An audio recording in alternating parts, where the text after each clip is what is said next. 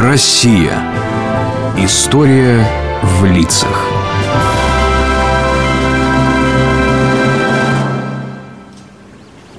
Тут так тихо. Даже трудно представить, что мы в центре столицы. Здесь такой сад.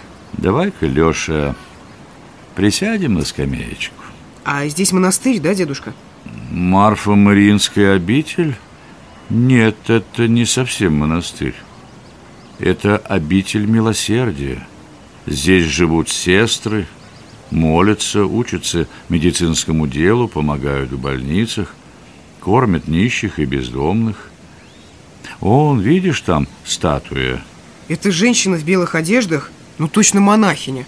Это основательница обители. Княжна Елизавета Федоровна, жена великого князя Сергея Романова и сестра жены Николая II. Это место в Москве возникло благодаря ее стараниям. Вон, видишь, тут есть стенд и ее фотографии. Вот странно. Обители царей – это что-то древнее. А фотография – это уже будто наше время. Хм, тут на фото она выглядит как нормальная обычная женщина. А тут она печальная. На жизнь Елизаветы Федоровны выпали тяжелые испытания, и времена совсем непростые. Конец XIX и начало XX века. Ну, я думаю, раз мы с тобой, Лешек, сегодня здесь, то давай я расскажу тебе о ней. Конечно, давай, дедушка. Елизавета Федоровна происходила из знатного немецкого рода. В семье ее звали Элла. Выйдя замуж за великого князя Сергея Александровича, она переехала в Россию, когда ей было 20 лет. С детства княгиня была религиозна, а на новой своей родине, после долгих раздумий, она приняла православную веру. Елизавета Федоровна жила в блестящем светском мире высшей аристократии, но одно событие изменило ее жизнь целиком. Ты выглядишь очень беспокойно, Элла. Да, сегодня какой-то тревожный день. Ты, наверное, переживаешь из-за сбора вещей для нуждающихся. Я думаю, ты сегодня с ним справишься, как и всегда. Он уже вот-вот начнется, да? Да, карету уже должны подать.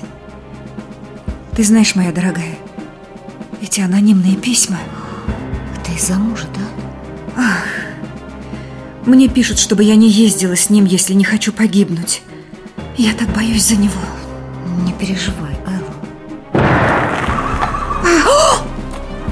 Что это было? Совсем рядом. Террорист-революционер метнул бомбу в карету великого князя прямо перед Кремлем. Прогремел страшной силой взрыв. Сергей Александрович умер мгновенно. К искаженной карете стали сбегаться люди, убийцу схватили на месте. Княгиня прибежала на площадь и, зарыдав, упала рядом с телом мужа.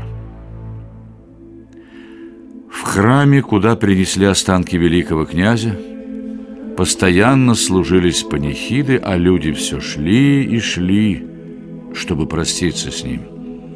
Несколько дней почти без перерыва молилась там и овдовевшая супруга.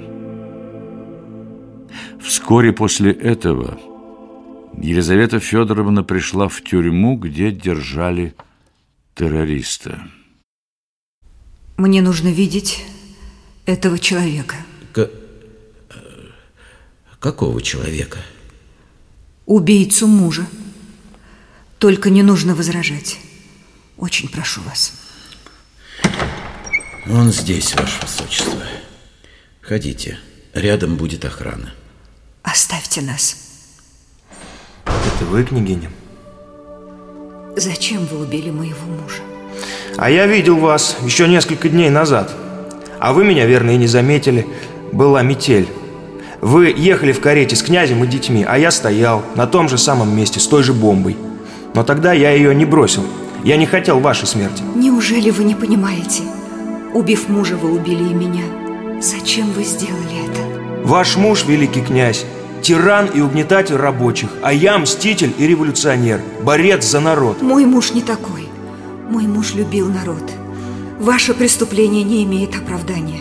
Не слушайтесь гордости, покайтесь. Нет, я должен умереть за свое дело, и я умру. Вы отнимаете у меня возможность помочь вам. Возьмите эту иконку. Я возьму, но моя совесть чиста. Я помолюсь за вас. И как же изменилась жизнь Елизаветы Федоровны? Самым Леша решительным образом. Она целиком посвятила свою жизнь Богу и людям через милосердие. Она перестала появляться на светских приемах, отказалась от любой роскоши. Вместо женских платьев она облачалась в белый наряд, напоминающий монашеский.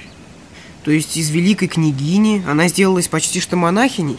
Можно и так сказать. Перемена в ее жизни была такой сильной, что близкие родственники испугались и даже пытались вернуть ее в прежний мир. Здравствуй, Элла. В твоей комнате здесь, в Кремле, теперь все так поменялось. Стены побелены, нет почти мебели и столько икон и распятий. Только тут и можно теперь увидеть тебя. Ты, Элла, не бываешь на балах и обедах. Не бываю теперь. Ах, помилуй, Элла, как ты переменилась. Неужели, неужели дела милосердия нельзя было делать и в прежнем твоем качестве, Элла? Может быть, даже и больше было бы возможностей у тебя для этого? Я не гонюсь за тем, чтобы сделать больше. А вот что могу отдать, то и отдаю. Но я хотела бы, чтобы вы помогли мне сделать одно дело. И я знаю, вы можете. Ах, Элла, если я что-то могу, то непременно сделаю для тебя. Мне нужно продать драгоценности, которые у меня остались, и получить деньги. Я хочу приобрести усадьбу в Москве и устроить там сестринскую общину или обитель. Вы можете мне помочь в этом? Хорошо, Элла, я сделаю это. Усадьба была куплена на Большой Ордынке, где был возведен храм. Его расписывал известный художник Михаил Нестеров. Тогда говорили, что это получилась одна из самых изящных церквей Москвы.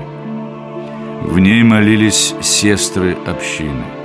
Они учились здесь медицинскому делу, служили в больницах города, жили же как в монастыре, но по желанию могли уйти отсюда и выйти замуж. Обитель стала местом, где нищие и обделенные могли найти помощь, утешение и приют.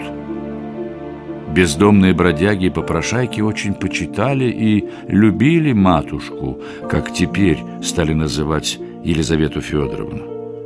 Часто великая княгиня сама посещала самые злачные места Москвы. Таким был Хитров рынок. Эй, а что это у тебя табакерка делает? Как что это? Нашел я ее сегодня. А, дык нашел ты ее, поди не там, где я ее спрятал. А ну давай сюда. Давай, давай, давай, давай. Спрятал он. Отдай по-хорошему, говорю. Ну, Что там? да- вот давай сюда. Смотри, наша матушка приехала. Батя, Матушка.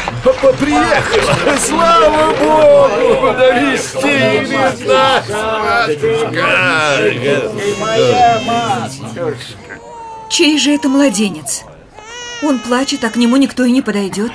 Ох, матушка Елизавета, поди ж узнай, чей это. Народ-то здесь сколько бывает. Кто-нибудь подбросил. О, Тише, тише, малютка.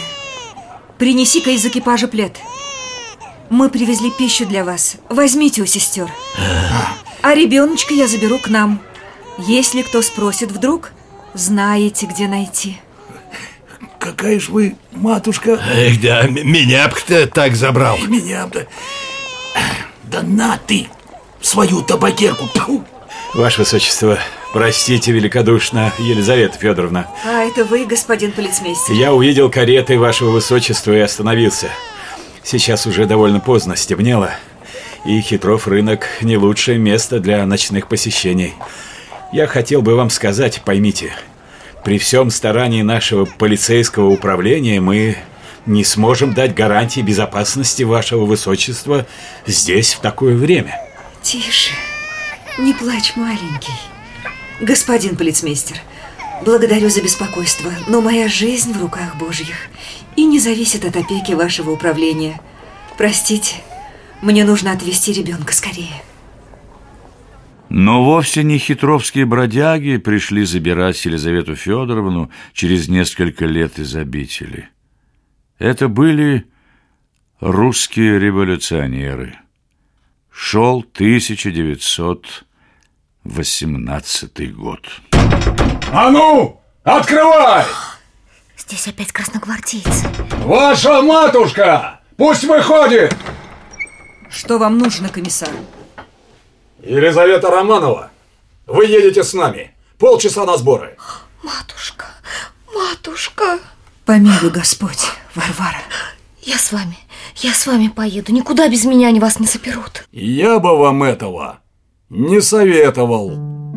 Матушку Елизавету и добровольно ушедшую с ней сестру Варвару увезли в городок Алапаевск, где и соединили с другими пленниками царского рода, а затем всех их живьем сбросили в шахты заброшенного рудника. Вот так вот Леша и закончила свой земной путь эта женщина. А обитель?